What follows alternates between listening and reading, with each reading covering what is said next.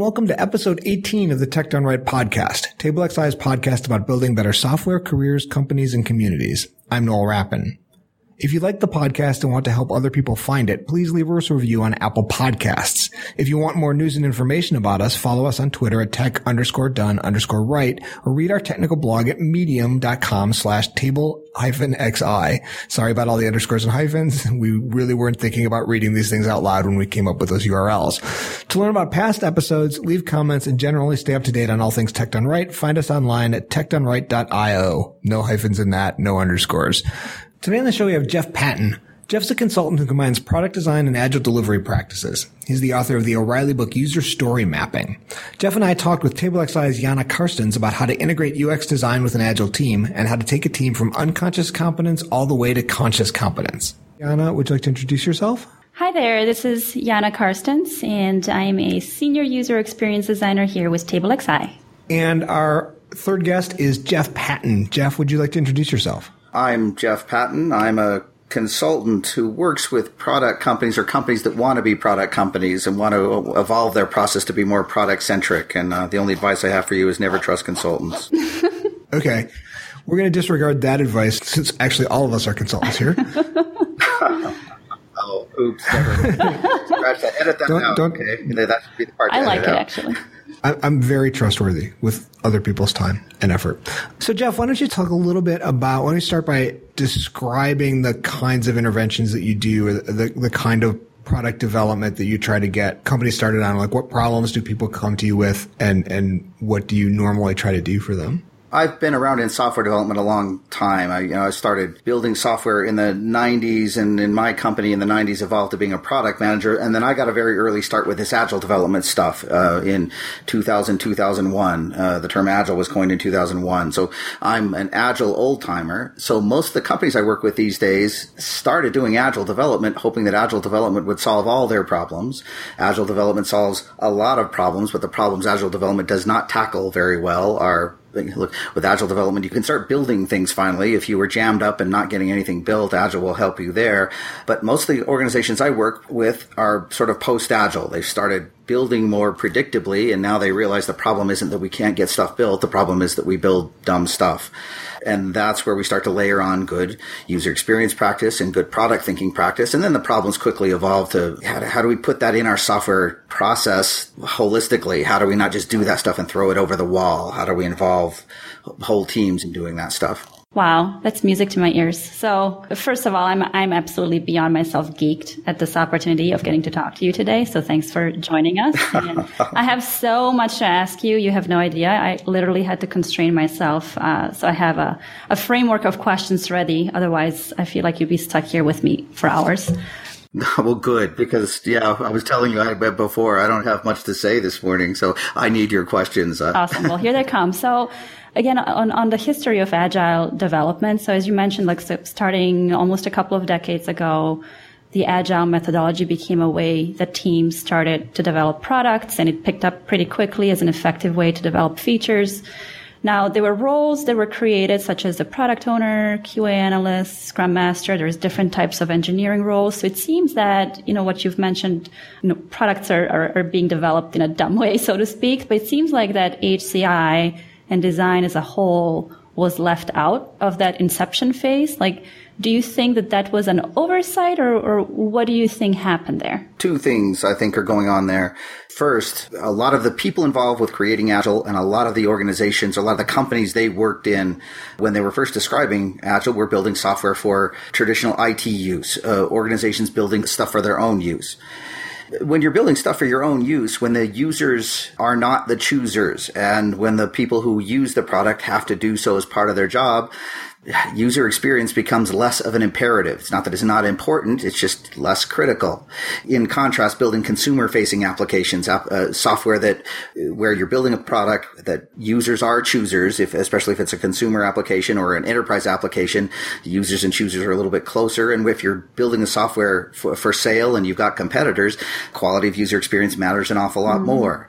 A lot of Agile got its foundation there. And look, you know, if you look 10 years ago, if we walked into a bank or uh, an insurance company or something like that, there'd be no UX people. And if there were token UX people, they were only working on the consumer facing website and only, and there were only a very few of those. That's the world that Agile came out of. So it's not an oversight. It wasn't Agile's oversight. It was software development's oversight. And I think to some degree, when UX is undervalued, again, Agile didn't help things, but uh, Agile was building on uh, misconceptions, everybody's misunderstandings about what UX was and what product thinking mm. was. Um, it, it, just wasn't there before. So, who ended up doing the role of the UX designer? I mean, a lot of seems to have been put on product owner but in terms of describing the why and the for whom a feature is needs uh, a feature needs to be built, who did that for the software developers? Uh, see, that's interesting. That's in, nobody does that. um, uh, it, everybody knows what to build. Uh, that's the problem. Look, if you have a, if you're building software and you don't have anybody that can write code, mm-hmm. you won't get any software built. But if you don't have anyone that can design user interface or knows how to talk to customers or knows how to correctly identify uh, what problems we're solving, if you don't have any of those things, software will still get built. This is the problem that most things that are user experience related and most things that are even product related. And by product related, I mean, should we build it? Is it aligned with where our organization is going? Is this the right thing we should be exploiting for our company, the right area to be focusing on building software. All those decisions can be armchair quarterbacked. They can be made with everyone's intuition. Uh, you know, in the absence of not knowing any better ways, intuition rules.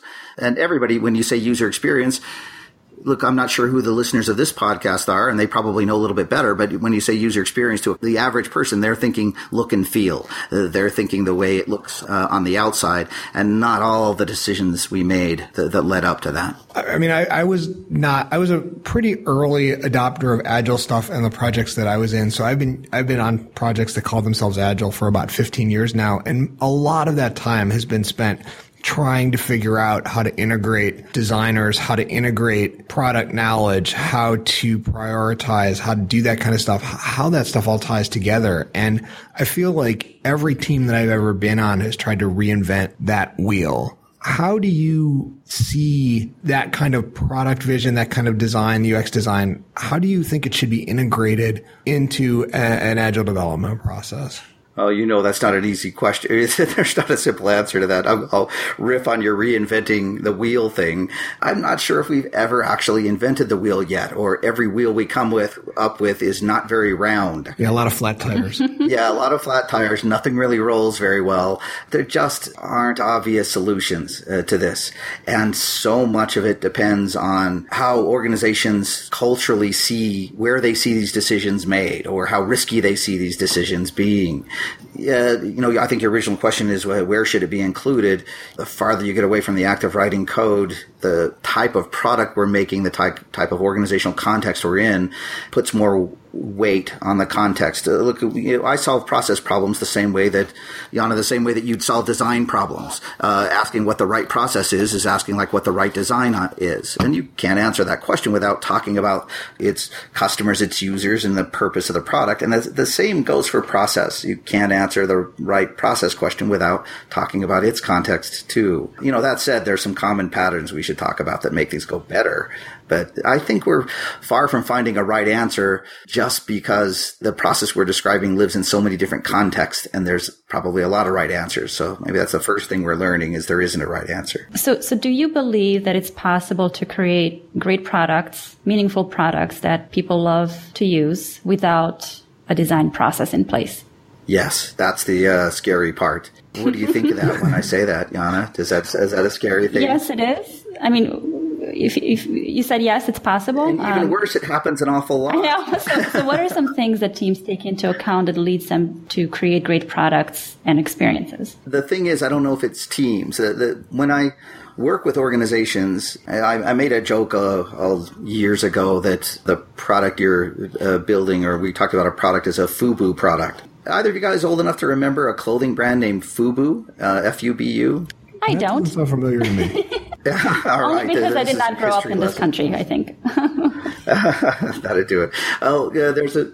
Gosh, I'm trying to remember what the, the years were, and it's you know may have been uh, as long ago as 20 years ago. There was a clothing brand called FUBU, FUBU was started by African Americans uh, who uh, in New York who noticed that most of the clothing brands they were wearing were designed and created by foreign companies and European designers. And they said, look, we should be able to design our own stuff. And they launched a clothing brand and the uh, brand was called FUBU, which is short for For Us By mm-hmm. Us. And there's a long history behind the clothing company. and The clothing company still exists and look it up online.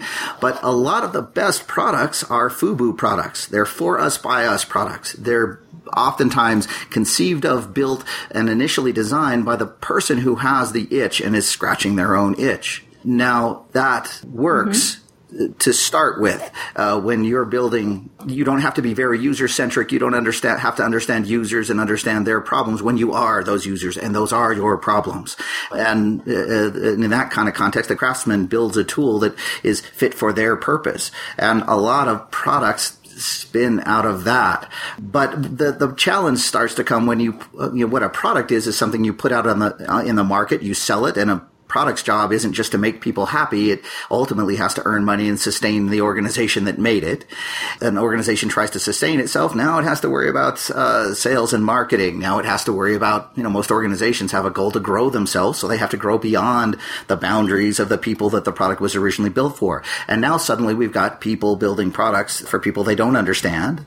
And furthermore, we've got to build more software. And now we've got to hire a lot of people that aren't that core founding team. People that that don't understand the problem they're solving, that don't understand customers and users, and it's not a FUBU thing anymore. That's when we start to add process in. Mm-hmm. Uh, Jan, I, uh, tracking back to your original, yeah, I think it's possible for teams to do that, but it's only when they have, when they accidentally do a lot of right things, when they accidentally have deep customer empathy and understanding, mm-hmm. and they've got some people with, uh, whether it's explicit or accidental, have a, a, little bit of a design sense and understand what mm-hmm. it, what it feels like to use a, a good product product. And I like that phrase, accidental empathy.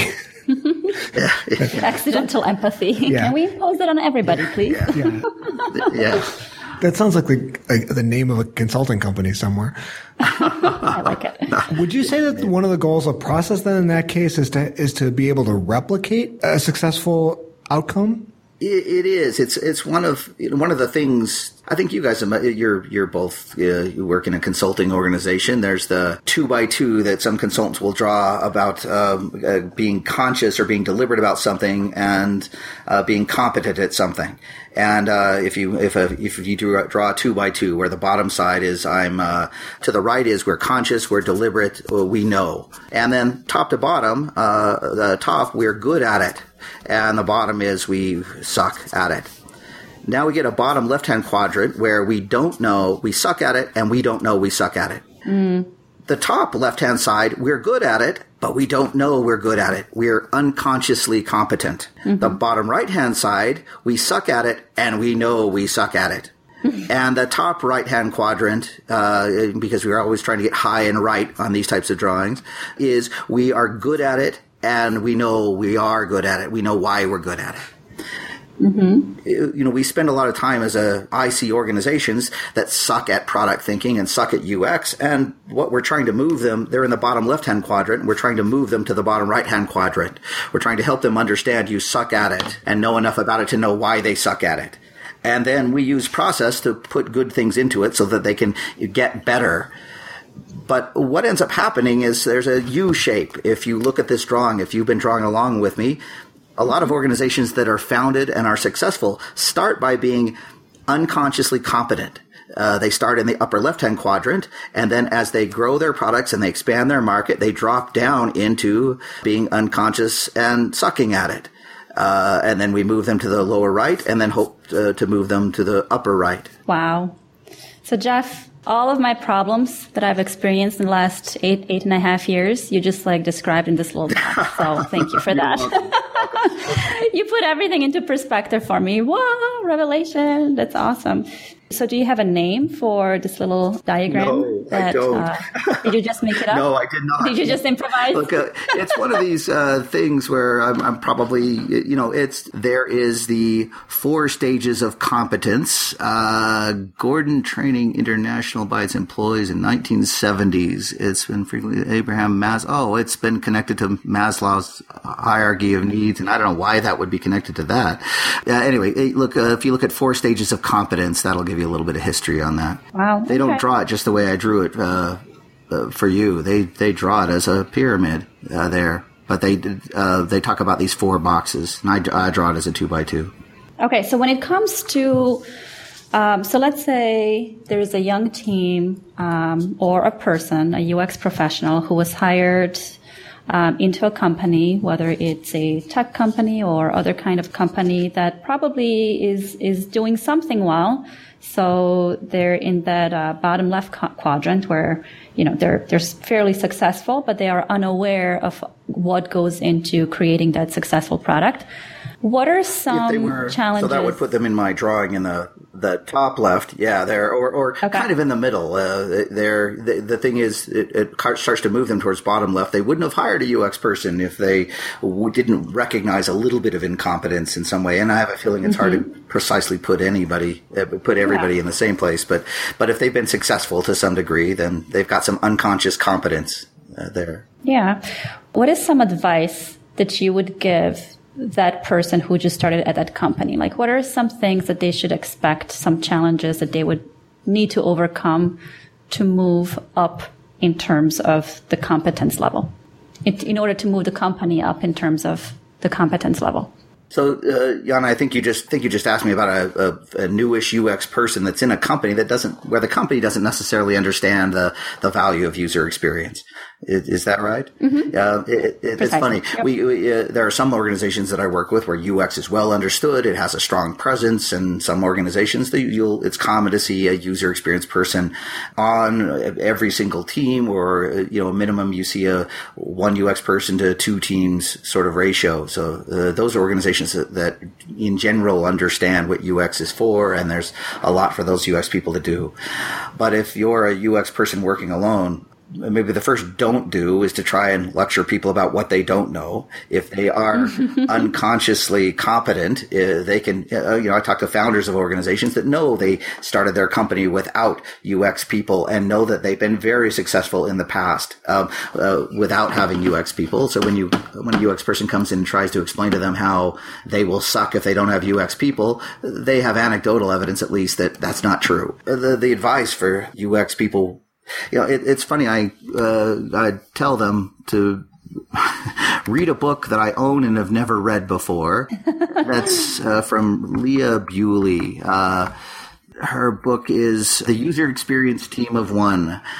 I've talked with Leah a bunch of times and I've known Leah and this is part of the reason I have it on the shelf and haven't necessarily read it because it needs to be one I uh, should look at. But she said something once to me in passing over a beer that user experience isn't a product that designers produce. User experience is a process that designers facilitate one of the challenges with user experience is it isn't it isn't a thing. You can't throw it over a wall. It's uh, that every single person working on software does something that helps move it forward or sets it back. And strong user experience today should be ideally, or at least the way I like to see it, is more team centric. Uh, the way an individual user experience person can start to help is to start to move people towards competence. Help um, that user experience person doesn't deliver good design. That user experience works more transparently, tries harder to get teams uh, involved with that, what they're doing. Actually leans on the team uh, for feedback a little bit more, whether they really need it or not. But the user experience person working alone in an organization that doesn't understand what they do has a job of educating people, and nobody wants to be deliberately educated, especially if they don't think they need to be. So it's there's a little bit of clandestine education going on here. So on on the point of integrating with the develop the, the UX person to integrate with the development team and to create that form of a transparency and to make the whole process or the creation of a feature, let's say, more transparent and collaborative. You know, we've been experimenting with some methods here within TableXI to um, make our design and development practice more integrated. When it comes to assigning design cadences within a sprint cycle, mm. Is that something that you would advocate for, like to increase that chance of collaboration and the transparency, like to actually set up some specific cadences for UX folks to do during an agile cycle, just like development does? Uh, you said set up cadence, and I hear a little bit of process. I hear a little bit of structure in that, but there's a uh, there's an interesting thing where all process or all structure we put in is a little bit of a, a hoax. Once put it this way. There's an old friend of mine that used to say that, well, we can all come up with examples of companies, of people, of organizations that are really effective at what they do. But if you try and watch what they do, they don't seem to follow any prescribed structure. They seem to improvise a lot. Uh, an old friend of mine used to say that experts don't follow rules. The rules are there to turn beginners into experts. So it doesn't mean we don't need structure. It doesn't. We don't need process. We don't need rules. It's just we need those rules there in order to up people's competence and then uh, to let go of them. So when you ask me a, a, question that starts to feel a little bit like that, I'm thinking, okay, I, we need to be somewhat prescriptive in order for people to build skill. And it's not individual people we're talking about. It starts to be team competence we're talking about. Mm-hmm. Uh, but then I find that the very best teams sort of relax or let go a bit of formality there. And the reason why I asked that question is on, on you know, looking at the competence scale that, that you've chatted about earlier and moving a team or a company, you know, up that quadrant to become consciously competent and really good. Um, starting with with somewhat of a framework, so to speak, like a cadence. Yes, until the teams get into the groove and, and the team dynamic really builds where they can become more independent and they can in, in turn start to innovate on their own. So that's why, why I brought it up. Like my head is still in that quadrant where we're not working at a uh, the highest potential, highest level of competence and highest quality. So that's where cadences seem to help jumpstart that trajectory towards successful outcomes. Yeah, the the general idea is that when an organization recognizes what UX people do, there's the general work ahead, follow behind sort of structure. Where if we're talking about, there's another model I might want to uh, draw, but let me come back to it. When we're talking about the kind of research work that UX people might do to um, better understand the problem and validate whether we should or shouldn't be building something and uh, do high level design, uh, sometimes we see that as too sprint ahead work. When we talk about tactical design or yes, we agree we should be building it and now let's design this thing and uh, maybe do a little bit of validation. That's usually a sprint ahead work.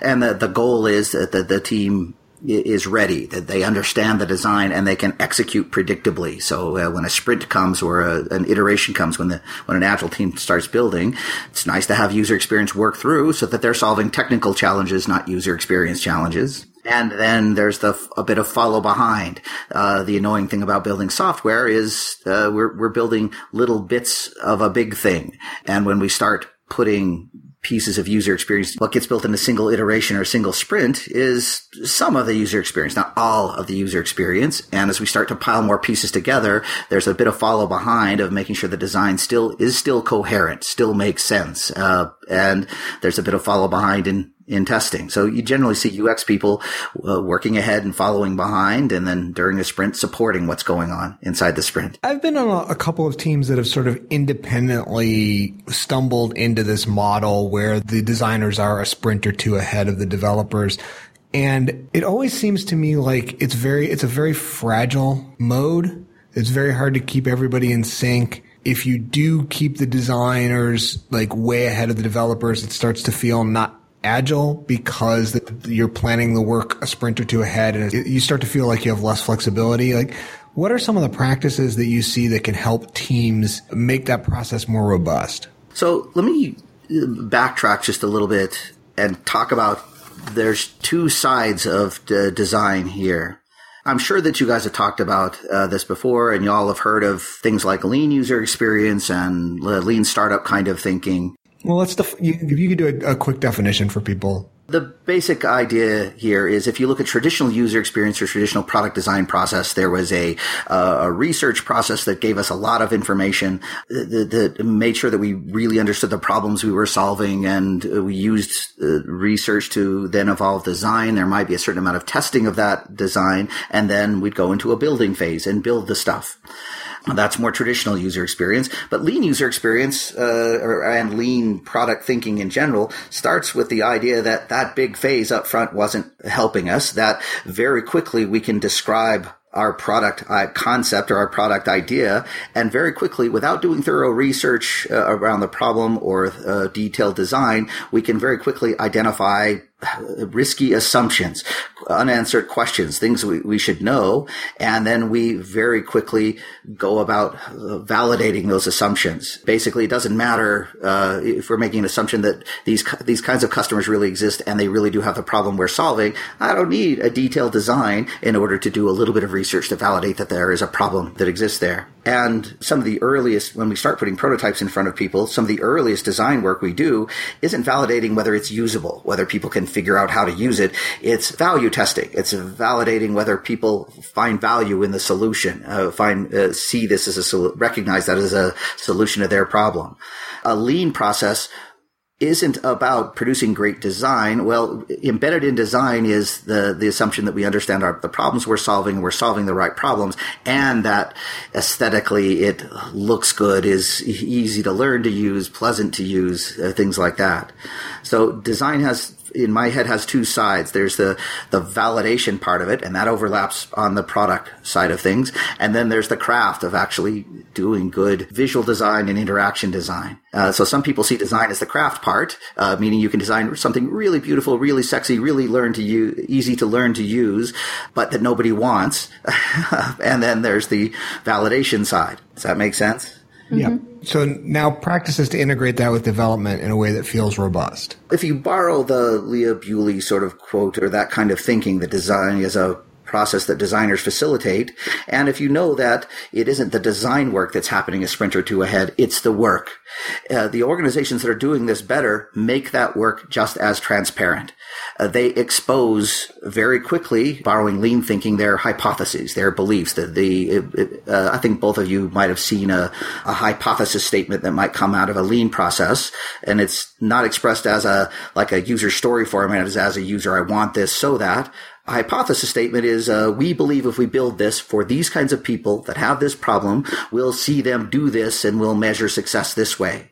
Uh, uh, so we expose hypotheses very early on, and we expose risks very early on, and then we uh, say what's the least we could do to validate these things.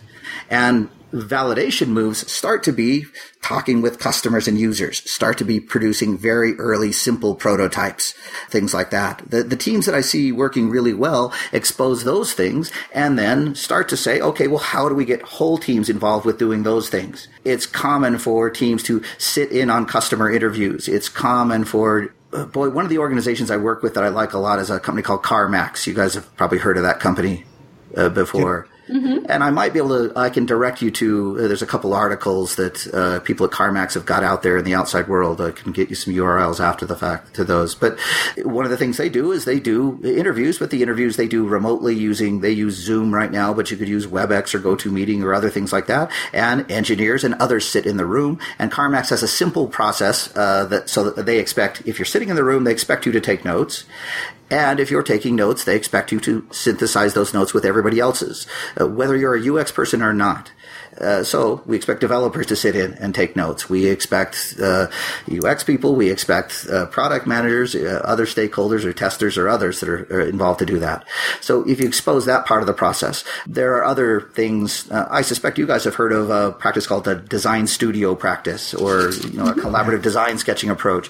Uh, that's something we do. You know, once we understand problems, that's something we do to arrive at solutions co- collaboratively. So we expect teams to participate in those.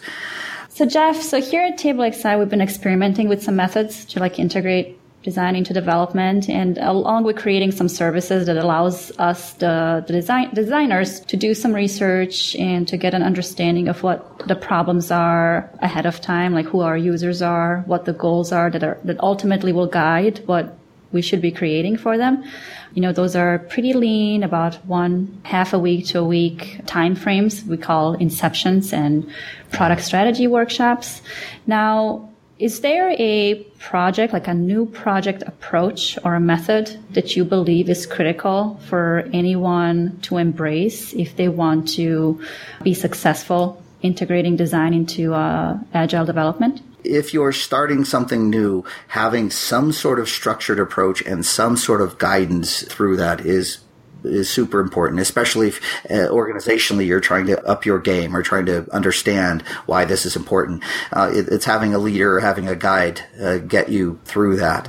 Uh, this is where you guys had something on design sprints before. A design sprint includes something like a design sketching or a design studio process. Mm-hmm. Uh, but it, it's uh, there's a lot more structure in a in a design sprint, and that's one approach. But there are a lot of approaches to having a structured sort of inception, and that's super valuable.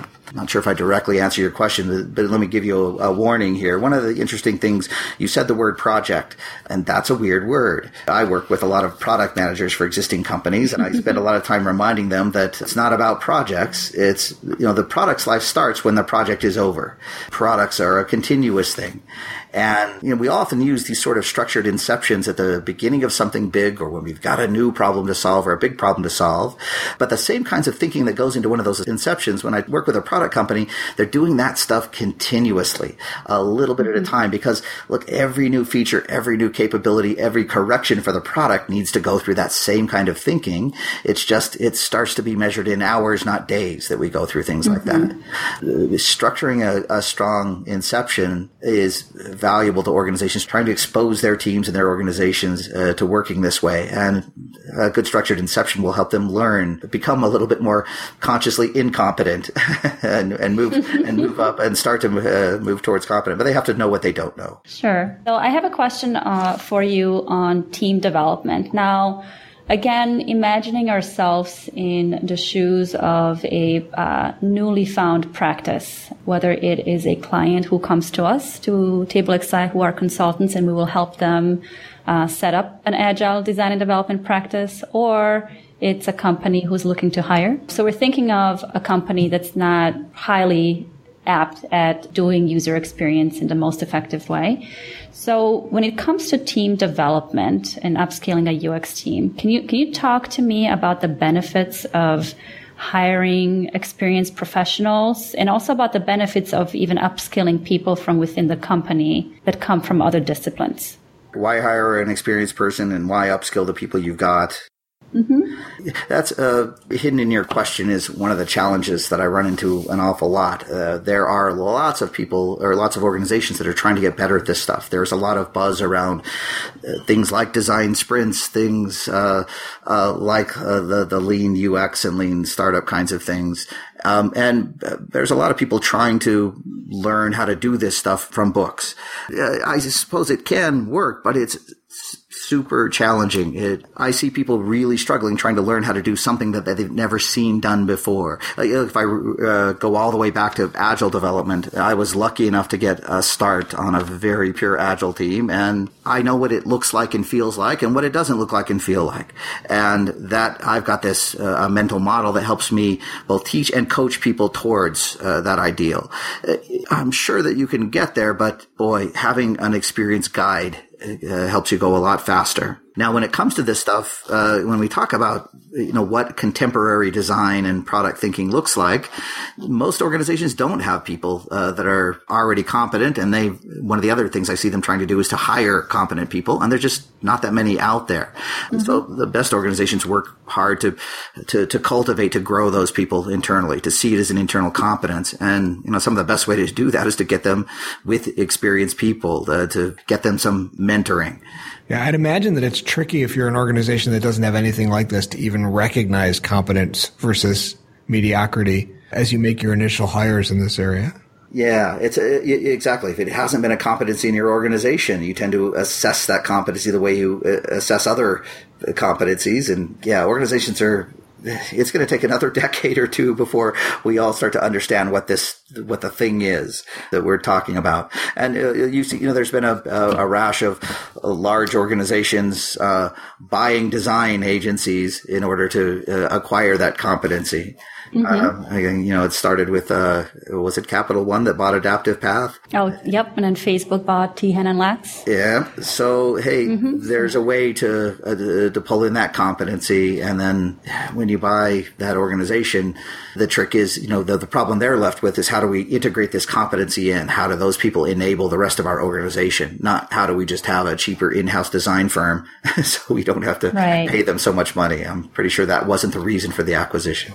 Now I'm curious. So you have started in UX and, and you have been part of this whole agile movement and you have been in it from the beginning. What is most different about now in 2017 in regards to UX practice as a whole versus how it was in the 1990s? If we talk about the 1990s and into the 2000s, Mm-hmm. It's funny. This uh, this discussion wasn't supposed to be about that. Uh, uh, conscious incompetence thing, but it uh, starts to kind of frame a lot of what we're talking about.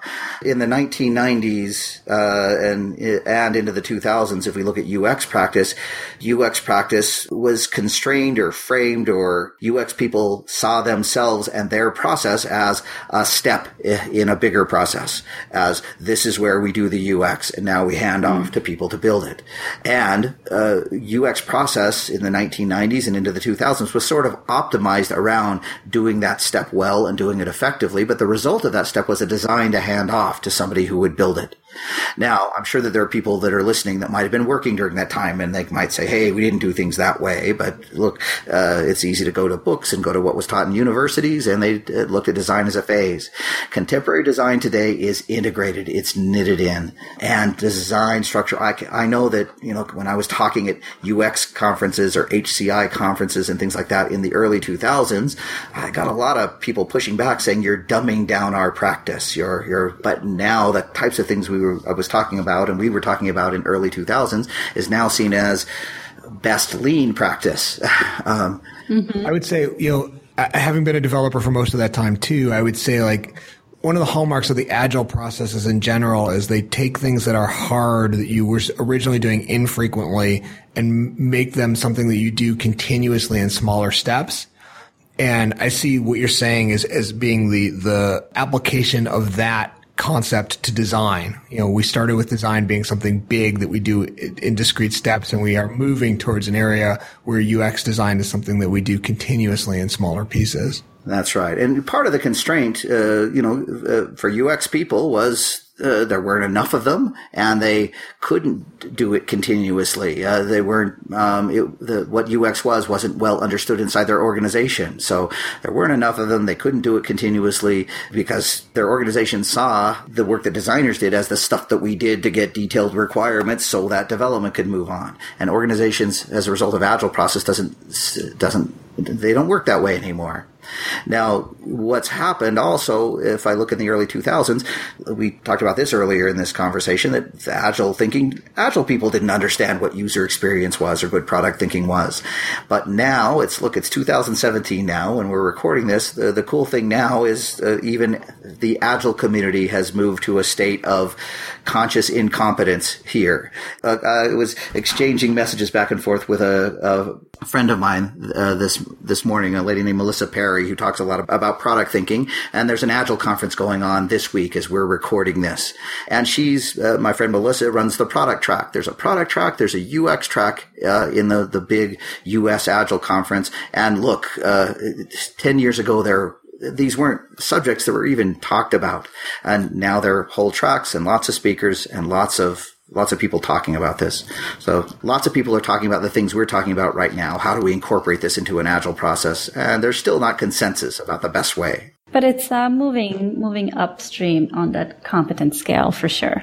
Jeff, can you tell people where they can find you online if they want to learn more about the kinds of things that you've been talking about? Oh yeah, the it's funny. I'm I'm terrible. I spend a lot of my life just working and doing. You can find me online at jpattonassociates.com. Man, there are no short URLs left. Just Google Jeff Patton. You'll find my website. There are some online articles there. You learn a little bit about what I do, but I'm always surprised to find uh, videos of myself and talk past talks I've given all over the place. So I'm easy to find online and easy to contact through my website there. And follow me on Twitter. That's uh, uh I'll put things out there. And I'm on Twitter. I'm at Jeff Patton. Jeff, uh, thank you so much for sharing your wisdom. It's been a pleasure chatting with you, and I hope our audience will enjoy this episode just as much as I had uh, recording it. It's an honor to be here. Thank you, guys.